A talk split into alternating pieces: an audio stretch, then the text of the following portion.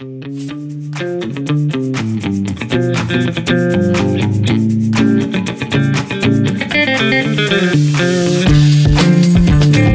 everyone. Shannon Tipton here, and welcome to the Learning Rebels Coffee Chat, where all the cool L&D peeps hang out. While you're here, don't forget to hit the subscribe button so you don't miss out on future chats. Today, the cool kids are talking about creative ideas for debriefing and reflection in learning.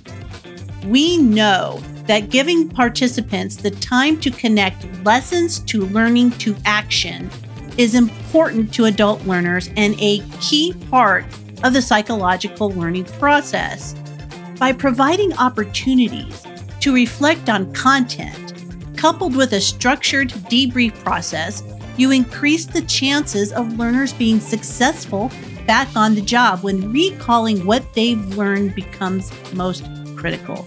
So, why aren't we incorporating this technique more often? So, the big question on the table today is what are your creative solutions for debriefing and learning reflection?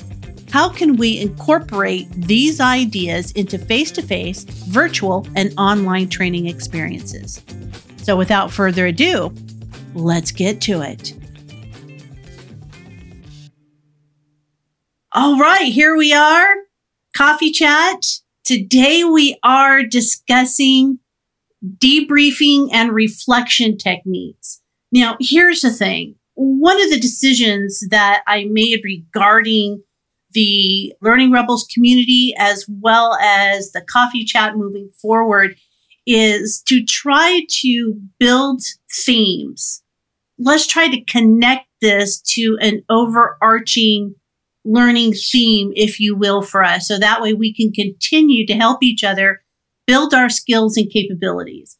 And the theme that I'm going with for March is collaboration. And one of the areas for collaboration for me is how are we getting people together? How are we getting them to talk about what they've learned and how we can lead that conversation? That's what we're talking about today. And next week, we're a little off schedule next week because I'm going to be on vacay the week after. And so next week, we're discussing creating a safe environment. So when you think about collaboration, how do we create that safe environment for people to contribute? And taking the skills that we are going to discuss today, these reflection skills, these debriefing skills, and applying that to creating a safe environment for people. So that's the method behind my madness as we move through 2023. And I'm looking forward to having these conversations with everybody. So now let's kick this off. Today, talking about, like I said, debriefing and reflection. When we think about debriefing and reflection, that is all about allowing people to have the time to sit on what they've learned and time to think about what they've learned and how we can be good guides, right? Not take over the debriefing conversation or leading them to think how you want them to think. How can we create that space that's going to allow for some proper reflection? And I'm going to throw it over to you. And the question on the table is what are your practices? What are your best tips? What are some of the techniques that you use to bring people into the debriefing conversation and also to allow for reflection within the learning space? So I'm going to throw it over to you. Tell me, how do you make reflection work in your training programs right now? What are some of your barriers or, like I said, some of your tips and techniques? Who's going to kick off this conversation for me? Yeah. So back in the good old times when we had instructor led days. um, A hundred years ago. yeah, yeah, right. I think it's starting even with the design is to make sure that if there is an activity that you actually allow more time for the debrief, almost like sometimes it may be twice as much time for the debrief as there was for the actual activity, because that's where the real mm-hmm. learning mm-hmm. occurs. So that was one thing. And I think you put in it the so what. So, I mean, even following the what, so what, now what, the so what is really critical and should not be abbreviated under any circumstances. And it also should be an open ended question and allow people time for that question to sit and think before they respond. So when you had the debrief years ago, again, instructor led, there was a module that was on communication and miscommunication and the whole bit and and opportunities to improve communication. So a short snippet of Abbott and Costello's comedy routine, Who's on First, was played. And so the designer had written wonderful debrief questions about communication and the whole bit. The facilitator stops at the end, ignores what was in the kind of like the facilitator's guide, and just goes, What makes comedy so funny? and it was like, oh, that is not a good debrief so it was a missed opportunity. And that was 20 plus years. And I still remember, like, oh my God. like, but it needs to be questions where people have time to reflect. And in online learning and whatnot, I actually make sure that there's kind of like a reflection page or journal or there's a part of whatever the participant guide is to reflect and then also based on that kind of like actions. So there's your so what and your now what. So to make those connections so. I love that example. That happens all the time right?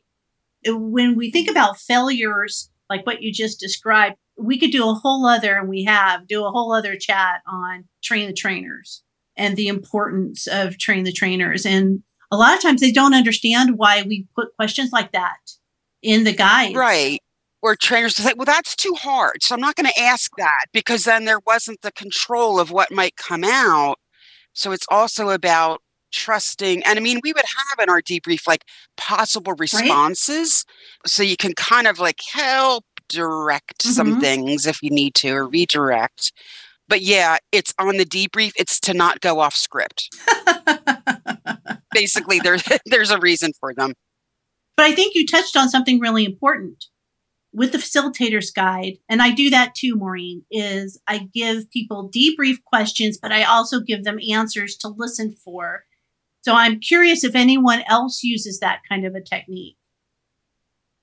No, and listening to Maureen and doing my facilitations as well, you know, really, I think begs the question about an element of coaching that comes up when you're doing, you know, your facilitation, especially in an ILT. Because, Maureen, to your point, like, I think the reason why sometimes a lot of facilitators ignore a debrief or maybe it's just one and it's not a really like let's try to soak, really get into this, is because they're afraid and concerned that they're going to get something that they're not prepared for.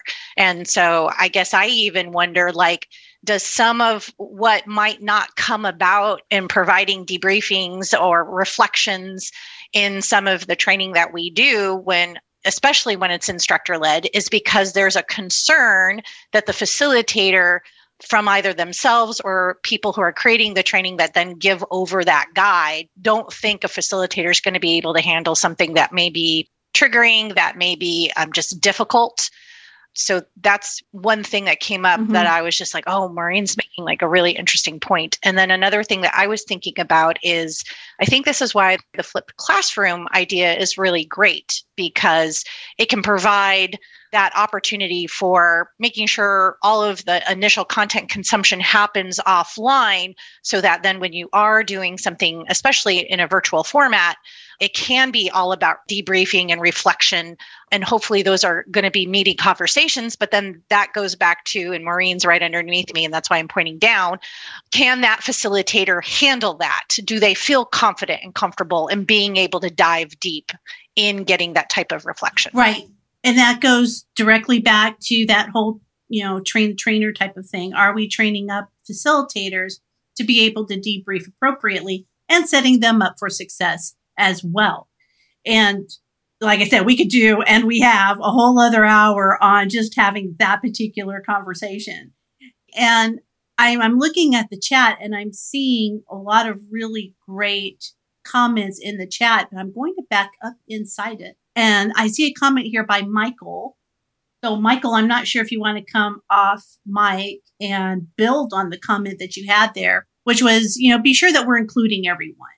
Right? And sending out notes and topics ahead of time, not only facilitators, but for people, including time for people to talk first and then think, you know, so giving people again that space and reflection time. So, Michael, would you like to build on that? Right. There's a balance, right, Michael?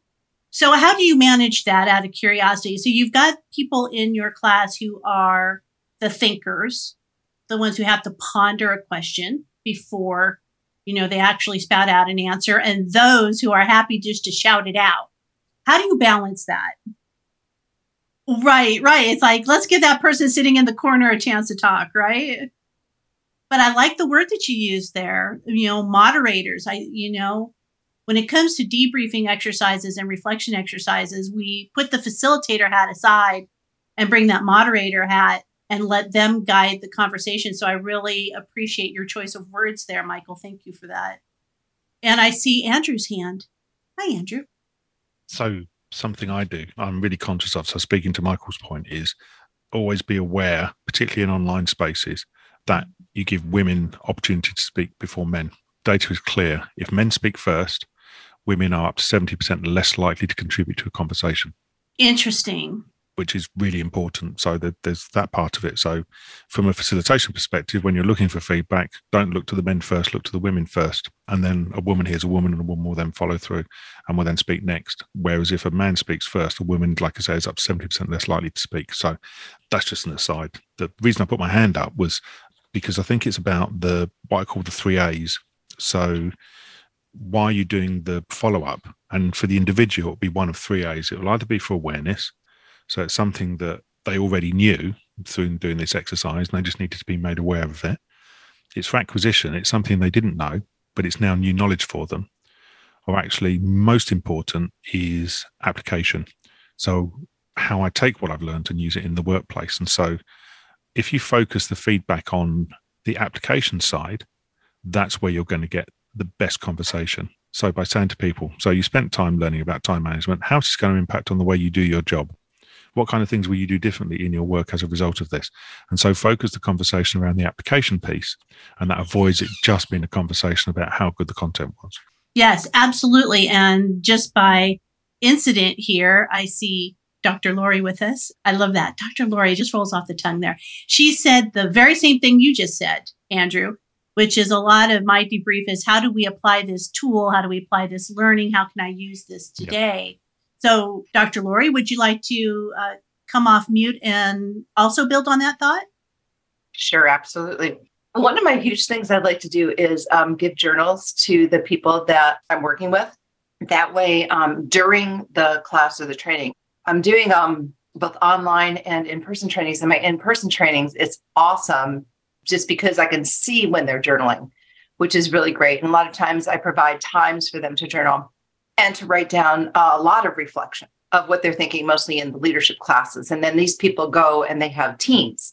So actually trying to figure out okay, so you learn this new tool. Let's say it's active listening, right? Okay, how are you going to apply active listening? Who are you going to listen to? Who do you need to listen to? Write all this down in your journal, think about it. And then um, I think it was Maureen was talking about introverts introverts or extroverts, you know, I can't remember everything. So, you know, I write it down in my journal too, or write notes. And then they can take that and go back because you all know this. You take a class, right, for two hours, you leave, you totally forget everything because you get bogged down into the day to day stuff. So, with that journal, they each set an alarm. So, um, at the end of the day, the alarm goes off and they get to look in their journals and to say, you know, what am I forgetting? What did I not do? And that's the day after the class. So, you know, the class is one day and the day after the class, at the end of the day, bing, then they look in their journals. It's just something to mm-hmm. remind them, like, okay, got it. And that's another time to reflect and to think. So, those are some of the things I do. But the biggest thing, as you were saying before, is how do I use this in my day to day? How can I use this tool? How can I use this theory? How can I use this learning? And um, I think that is so important because we talk about it in class, we practice it in class, but actually getting to use it, I think that's the most important thing. Totally agree with that. And for those of you who were part of the Learn Something New with Rachel Burnham, remember she did the sketchnoting, Learn Something New. And one of the research items that she brought to the forefront was the importance of journaling and not just journaling and writing down your thoughts per se exactly. But she said, you know, a lot of people are just visual thinkers, right? And so then just allowing them to write or doodle, you know, there was a lot of connection between doodling and retention of information. And she said, give them the journals, but don't tell them what they have to write. Let them, if they want to doodle, let them doodle. If they want to write specific notes, let them write specific notes. If they want to just draw, you know, abstract flowers or rainbows or butterflies, let them do that too. You know, so the key here, and I like where you were going with this, um, Dr. Lori, is that we don't have to be the key holders of this you know, just give them the space to let them write or do whatever it is that they feel like they need to do that's going to help them connect learning. You know, so I appreciated that when Rachel said it in our Learn Something New. And I appreciate that, you know, Dr. Laura, you're bringing that up too, because I, I appreciate allowing people to have time to write things down and give that space, right? Okay, uh, what else we got here? So, you know, we got some people asking for that data Andrew. So if you could put that in there about allowing women to talk first, that would be great. I will. I'm trying to find where I filed it. It's one of those things that I filed so well. We've all done that, right? Oh, this name sounds obvious, but then I can't find it later. Oh, okay. So, Dr. Laura, you got out the journal book. Like it. Plugs are okay. You can plug yourself. Anyone else? So, now what are some of your other favorite techniques for allowing that reflection time. So, what's the process like? How do you introduce this to the group? Because for some people who've been in training sessions, this might be a new concept. May have worked with facilitators before that just, you know, are trying to fit that 50 pound bag of potatoes into a 10 pound sack.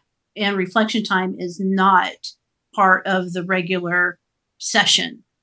And so now, how do you introduce reflection time to the group?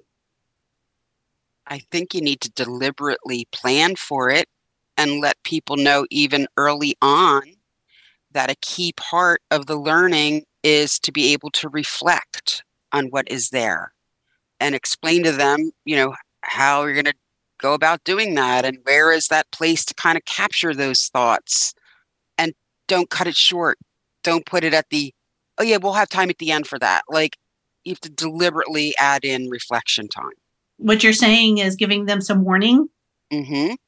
Yep. And I mean, I call it sometimes like guided note taking, you know, that it's there also to collect those thoughts, but just plant the seed early on. I want you to reflect, and this is for you. And, and, you know, we may be sharing out later.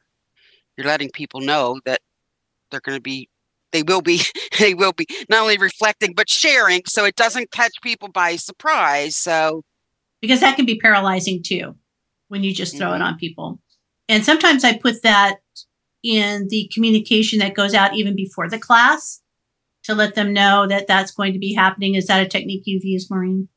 Yes. And then, you know, I was even on, you know, something yesterday, and it usually is, I mean, it's the end of, you know, webinar. It's like, what is one key insight or takeaway you have from this? And, you know, and then the chat just fills up or blows up and it takes longer. I mean, there might be a couple people do stuff and then it just like takes off. You can't even keep up with all of the what's up there. But mm-hmm. again, it's right. there. And to think about even that.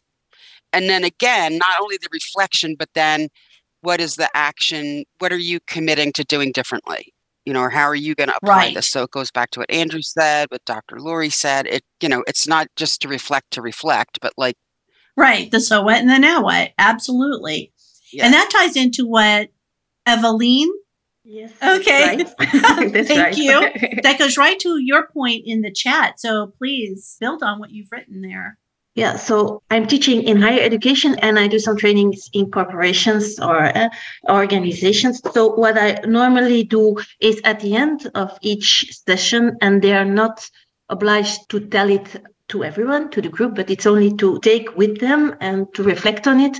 And they can communicate with me about it if they want. That is to give three new words or insights to sum up two things for themselves that makes them curious and that they want to dive deeper into that content or knowledge. And one thing that they will try to change from today or tomorrow. Uh, what i also do in the beginning and that i didn't write is if i start a new uh, workshop or a new lesson or a new week a new lesson with my students for example then i ask yes with the content that we have seen last week and the observations and what you lived through during the week, do you see any connections? Mm. So that's also a kind of reflection. I like that. Yeah, but they know they have to reflect a lot right. So they're used to it, right? So if we go to one of your classes, we yeah. know we're going to be expected to do that. Yes, yes, yes. It's also important because I often ask my individual learners, I will say, uh, four core questions, and that is from the course on what makes you curious. Do you think that you can use also your experience that you have already in this course? Do you think it's useful? And do you think it's important for your future goals? Oh. And that they don't have to answer me directly, but it's also for to go from motivation to engagement. If you ask that questions, they go to the core why they are following the course. I like that. Would you mind repeating those four questions, please? Yes. so first I ask does the subject make you curious? Eh? Does it trigger you also to learn more? Can you use your experience and knowledge that you have already within the course? Mm-hmm. Is the course useful? because maybe it goes too slowly or too fast. It can also be it's not useful for my time, for example. And the fourth question is will it help to catch my future goals? And so, do you have them write the answers out as part of a journaling process, or is it something that's discussed out loud? How are you organizing that? At the moment, I don't oblige them to do that. And normally, I prefer that they communicate that with a neutral person, oh, okay. not with me, because certainly in higher education, I'm also responsible for the grade. So I don't want to enter with that role that I have. And in fact, the method that I use is a kind of ongoing conversation. So, for example, every one or two weeks, they have those questions and they say it to the person or they fill it in. Huh? And then with the data I have of all the students and learners, the second conversation is in fact between the individual and the group. So that's a great pair and share activity, right? So you can break them up into pairs and let them have these sorts of conversations. I think are really great reflection opportunities. I love this. This is a great idea. A couple of the questions that you're stating here are questions that you might find on a level one type of evaluation. But I think that bringing them to the forefront and having a robust conversation around it with a partner or within a small group, they can then bring parts of the training to the forefront and say, this part really did help me, you know, and this is how, you know, so I, I think that that's a great yeah. spin on that. So thank you. Yeah. And also, for example, when somebody say, no, it's useless for me because the course is going too slow, then it means that he or she has already a lot of experience, knowledge about that subject. So, and then you can match make them and give them the opportunity to help another student with their learning part. And it's another way also of learning to explain it to somebody else. And that I'm trying to do with my groups. So thanks for that. I, I love this technique. And I think it's very applicable. I see do see some, it's like I got questions, I got hands. I got questions, I got hands. Let's go with Dr. Lori first. So, Dr. Lori, I see your hand. So, let's jump there first. Well, I can help with the question too. Laid back T Man had a question about virtual uh-huh. learning. And one of the things I do for reflection with virtual learning is I give an exercise. First, you know, talk about the theory, talk about what it is, blah, blah, and do an exercise, and usually experiential exercises. And some people don't finish like what other people finish. You know how y'all do exercises, and some people really fast, and some people are really slow, and some people are in the middle.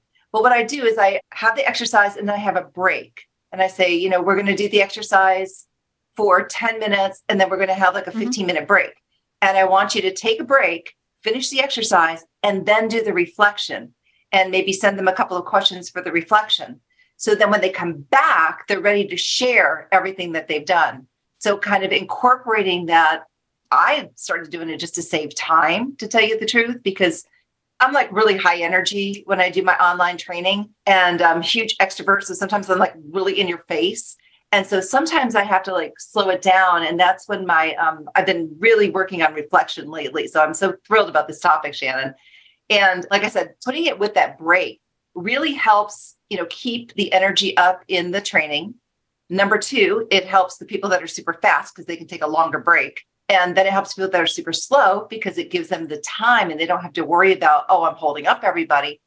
And then it also gives that reflection time as well. So they can turn their video off. And another thing too is I have people go outside and walk, so like a walking mm-hmm. reflection. Mm-hmm. Yep.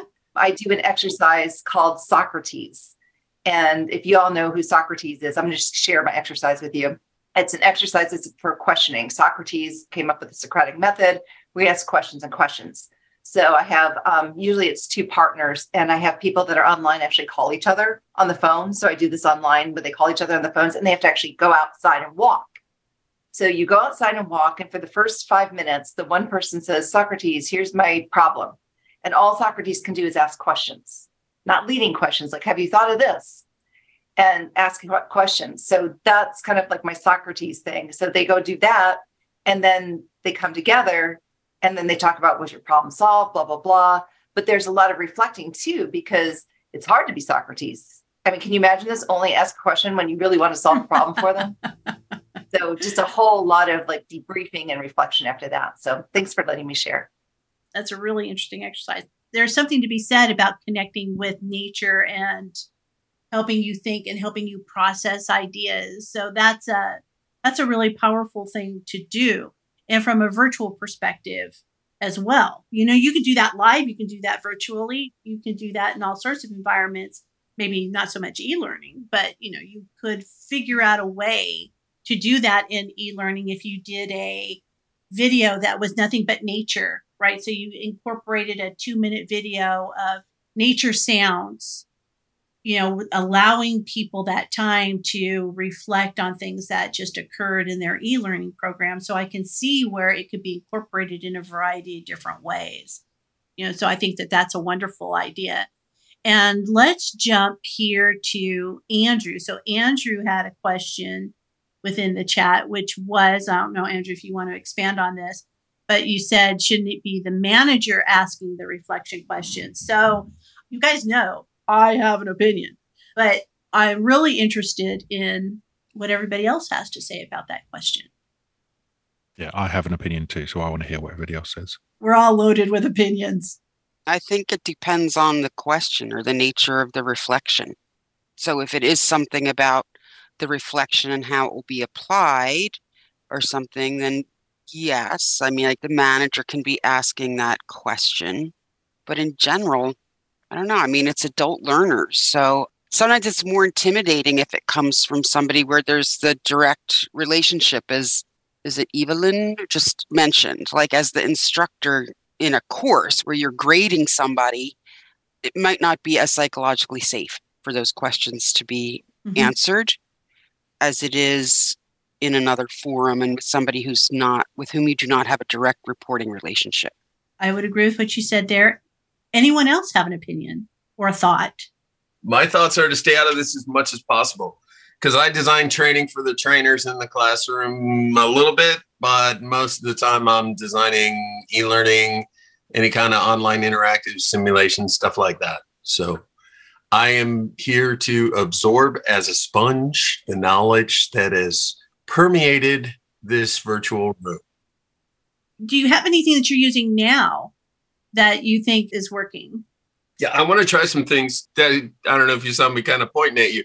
Like when you said that earlier, I've already had the idea the nature sound, the wonderful ethereal video to kind of watch as you reflect and stuff like that. Getting buy in I think I'm just going to break the rules and do it because that's what I do anyway. I break rules. But I would like to put that into a current course I'm working on right now, uh, and it's for banking. Oh, so let's upset. Yeah, let's upset that apple cart. yeah. yeah, I think we could do something in there to get them to reflect I just want to see if I can find like, you know, some kind of royalty free video that's perfect and embed it right in the page because I'd rather not have them go anywhere outside the e-learning shell. So that totally makes sense. Yeah. And in that case, you can give them, you know, questions for which to ponder, right? And you can give them, you know, here's some mm-hmm. examples of where you want to go with that. So I think to go back to Andrew's point, it might be, and to connect with Maureen as well, it's the TIA. And then we can see where the conversation goes from there. So I don't know if, Andrew, do you want to share what your thoughts are?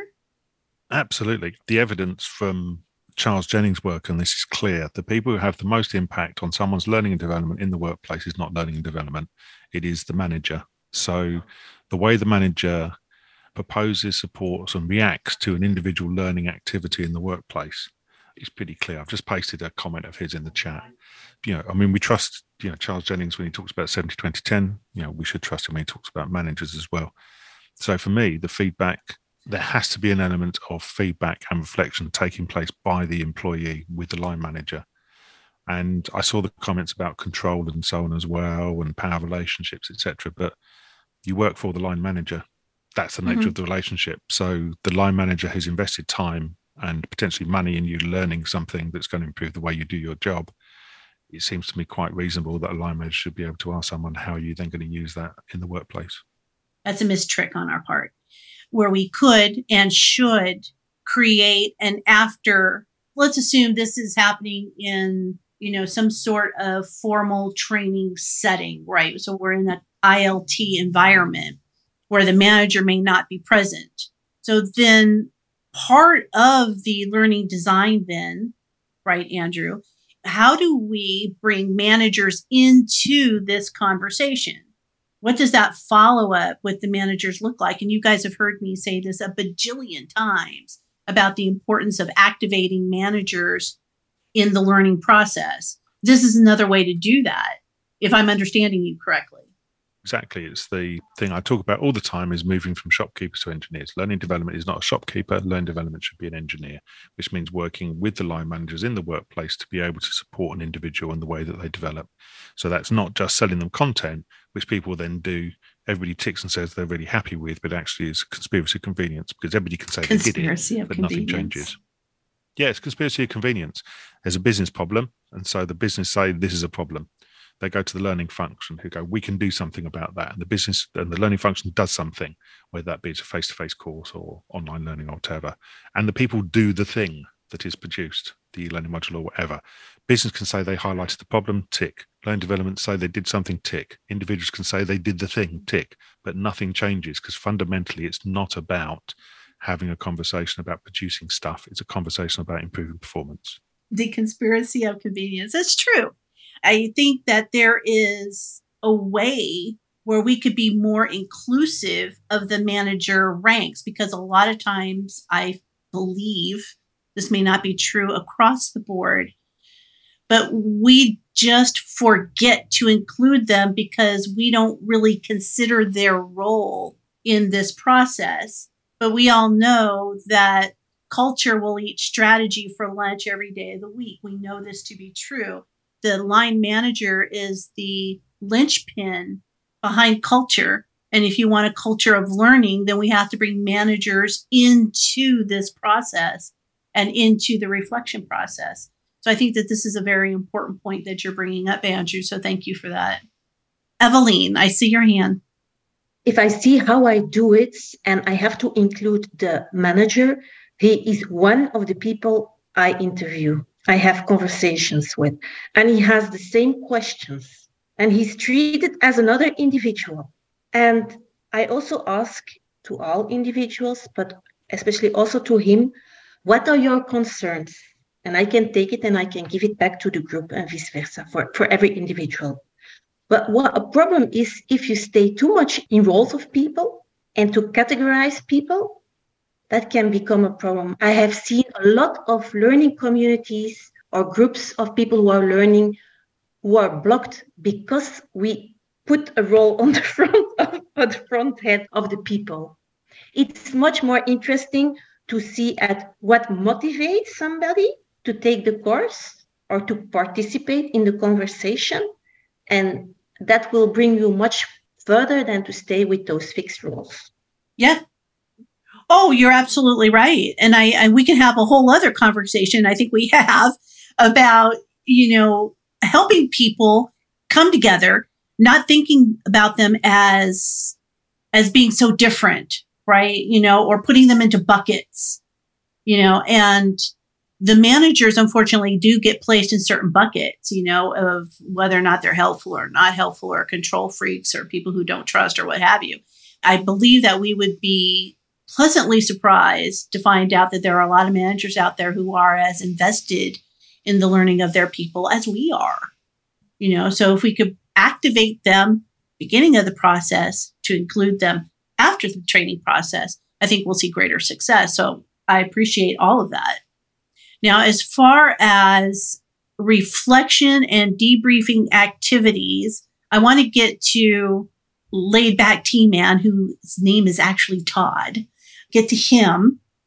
And his question was about, you know, some virtual and e-learning type. And Todd, I don't know if you saw Dr. Lori there who said that she'll send you a video of the Gulf in Florida if you want it. Clearly, Dr. Lori, we all need to take this coffee chat and do a face to facer at your place. I think that's what's required next. Pina coladas, Margaritaville, right? So let's talk about that real quick. Let's talk about specific techniques around virtual debriefing or and or e-learning debriefing while we have about 10 more minutes left on the clock.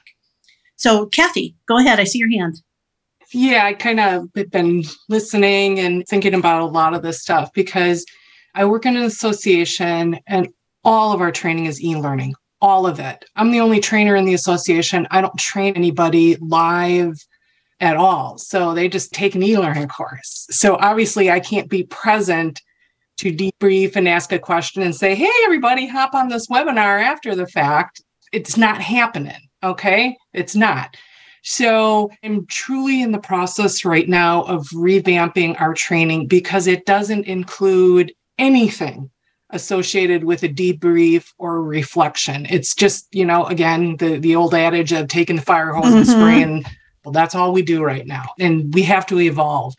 And I love some of the things that I've been hearing, you know, within this call that, you know, I'm going to try to incorporate, you know, the point of, uh, I think it was Dr. Lori was saying, you make them think about something, you know, as they come into the session so it's not just a let's just start, it's listen, let's reflect on this and not a what do you want to get out of it or why are you here, but try to apply it or think about this scenario. How does it relate to you? Again, doing something mm-hmm. experiential if you can to start out. Again, so they understand why they were, you know, start out with some type of reflection setting. And then, you know, I was reading Maureen had a comment earlier on points, payoffs, processes, pitfalls, you know, trying to incorporate some of that in there, not from just one point of view of, you know, what can you do with it, but look at it from a perspective of how do you mitigate risk with this? If you're learning something how do you mitigate things? Not just you know how do you apply it? So just thinking from a lot of different directions i really like that to maybe try to put a little exercise in there and even putting an activity at the end instead of just saying summarize the learning objectives, it's tr- really trying to make them apply that. Somebody commented, you know, earlier in the chat, like three things you learned in one action item that you're going to commit to, you know, as part of doing this. So again, instead of just putting a quiz at the end and checking their learning, it's really trying to add something that's more an activity that they can take away. Now, granted, I'm not there, so they could take it and, you know, chuck it in the garbage, but if I don't even put it in there to begin with, then you know for sure it's not happening. Right.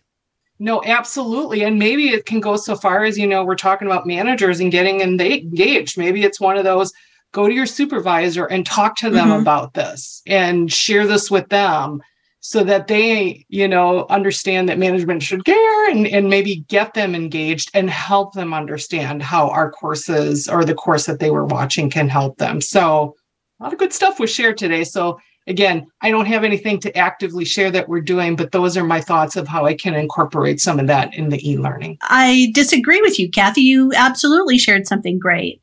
You know, it's the idea of oftentimes I am not an e learning developer. It's a service that we offer, but it's kind of like behind the magic curtain. It's not something that I put up front. But when we do create it, I think a lot of times people go, well, who knows if they're going to do it? They're not going to do it. So I'm not going to put it in.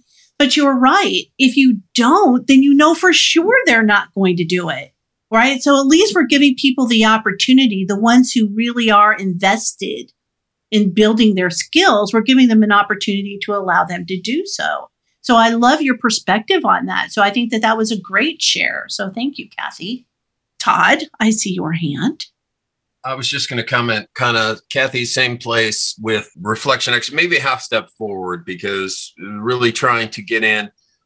I've just finished working with designing a new program template for a program guide that it color codes information, it alphanumerically codes information, and it includes transitional speaking points for the trainers, and it includes call outs for the company that is merging with us to know the difference specifically that they have in a niche area that needs to be called out, how it's different now that they're training along with our new methods and things like that. And what we built in there was even though it's VILT merged with a self study of e learning, what we built in is, you know, uh, called uh, LTPs because it's corporate America and we must absolutely have an acronym for everything. so it's easier to actually it, it True works statement. in some way. They're called learner touch points. And sometimes we'll take the part where we send them off to do the e-learning and then say stop halfway through the page. After you finish this exercise, come back.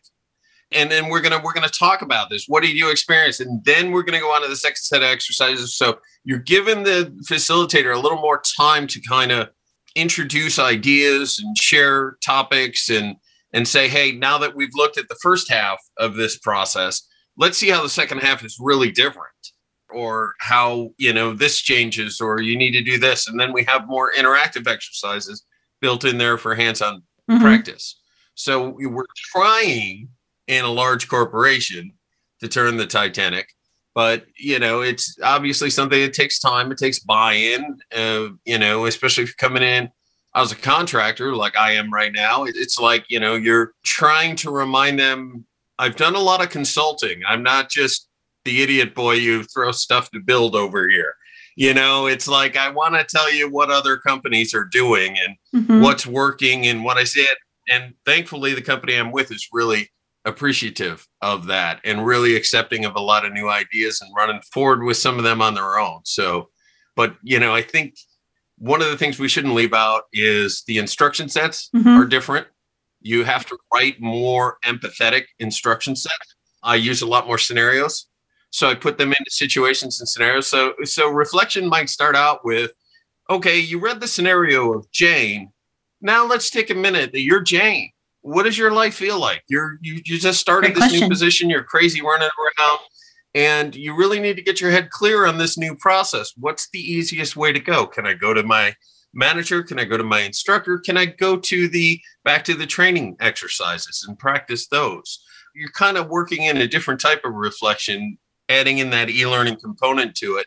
But you're also writing instructions you try to keep them short because you don't read, um, but you make them a little more, a little more empathetic. Oh, there was another point I was going to say, but I think I lost it in my old age. See, I had a birthday, and I shouldn't. it's all the birthday's fault. three percent more now. I forget three percent more. That's awesome. it's the birthday's fault. That's what I'm going to do. I'm going to start blaming the birthday, not my brain. But I think you bring up a really great point. It's those intersections, those intersections of connection that we bring into e learning programs and how we write those, you know, where we can try not to write instruction from an instructor perspective, you know, not from a teachy teachy perspective. It's about, you know, bringing in like we're having a conversation here, right? And and how can we make it sound like that? At the risk of probably triggering some people, I, I'm going to say I've met a lot of uptight instructional designers who you know are all about their master's degree and and less about really getting to know people and understanding the shoes they walk in. And you know what? We're all called to walk in another's footsteps Mhm. every day and experience what they experience. So you, you know the more humble we are about it the more accepting we are of their challenges. I mean i used to work to spend about 13 years designing what once upon a time wasn't the online college but my boss put together a team to actually build the future of online learning and it was a great experimental team to be on. Lots of r&d and lots of testing and, and stuff like that. I mean you got to understand that when in an e-learning situation it's different than classroom. Classroom is utopia. You have them locked in a room or you have them even in a vilt on the screen. But with 100% e-learning design you have a crying baby in the background, a tumbling dryer full of clothes. You've got a stack of bills next to the computer that he's looking at or she's looking at.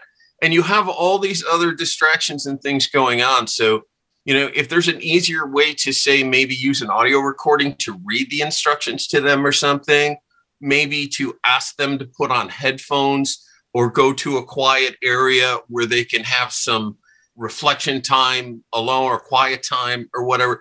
There's different ways you got to think about being in in the learner's shoes. And i'd love it if we could like one day put together this compilation of all the different ways that people learn at home in their abode when they're you know i mean who's got the cat on their head? Who's got their you know their their uh, uh serious head on? And who's got Right?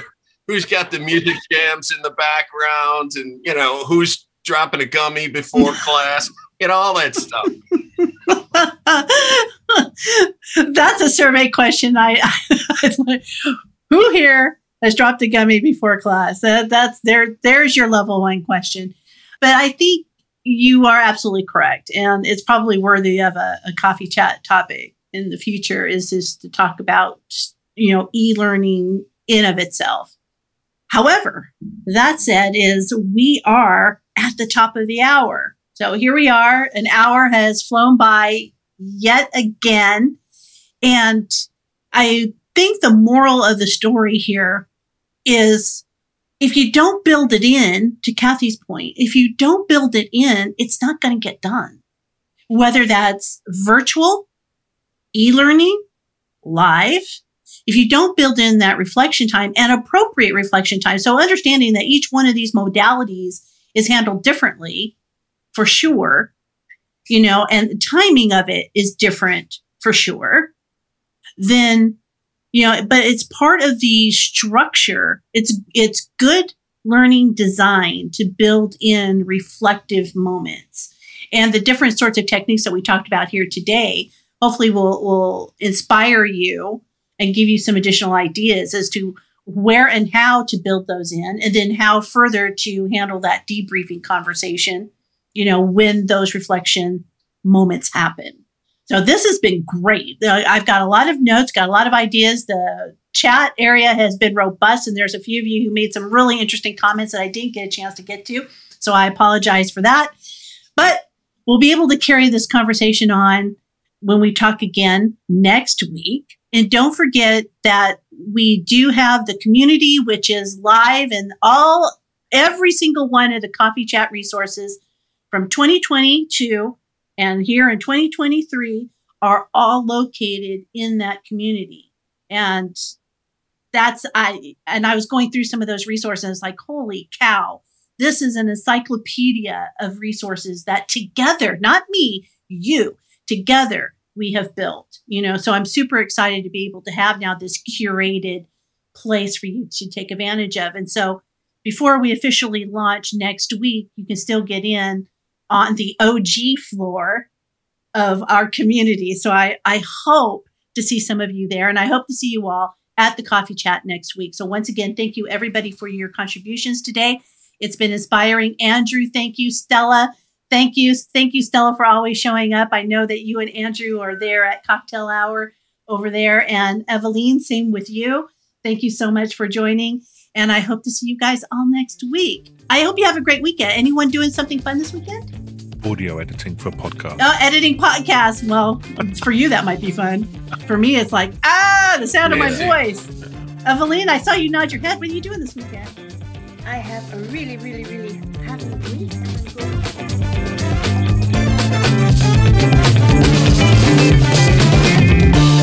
Thank you, everyone, for hanging with us for another Learning Rebels Coffee Chat. Well, this was a busy conversation. I could hardly keep up with all the thoughts and ideas being shared, but there was one thing that resonated with me the most. It's all about structure.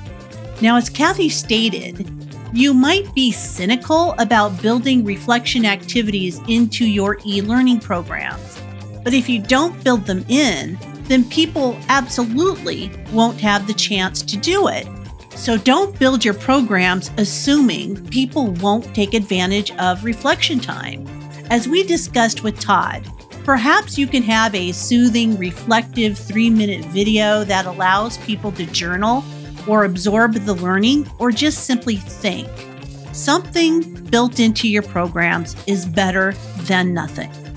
And as Michael and Dawn stated, if you don't train your facilitators about the importance of reflection time, they will simply take it out because to them it will be superfluous. It might be redundant. The why for both trainers and participants becomes critical. Andrew left us with the thought about the conspiracy of convenience, which was first coined by David Wilson of the Fosway Group out in the UK. In short, it's about how at times managers and L&D people get together and they agree to do the thing that is most convenient, not necessarily the thing that will get the biggest result. So, as I said, there was so much to take in, and I hope that there was an idea or two that resonated with you. Now, you want to join us live, and you know you do, go on over to learningrebels.com, check out the events page, and sign on up. In the meantime, Stay curious, be rebellious, and take over the world. Bye for now.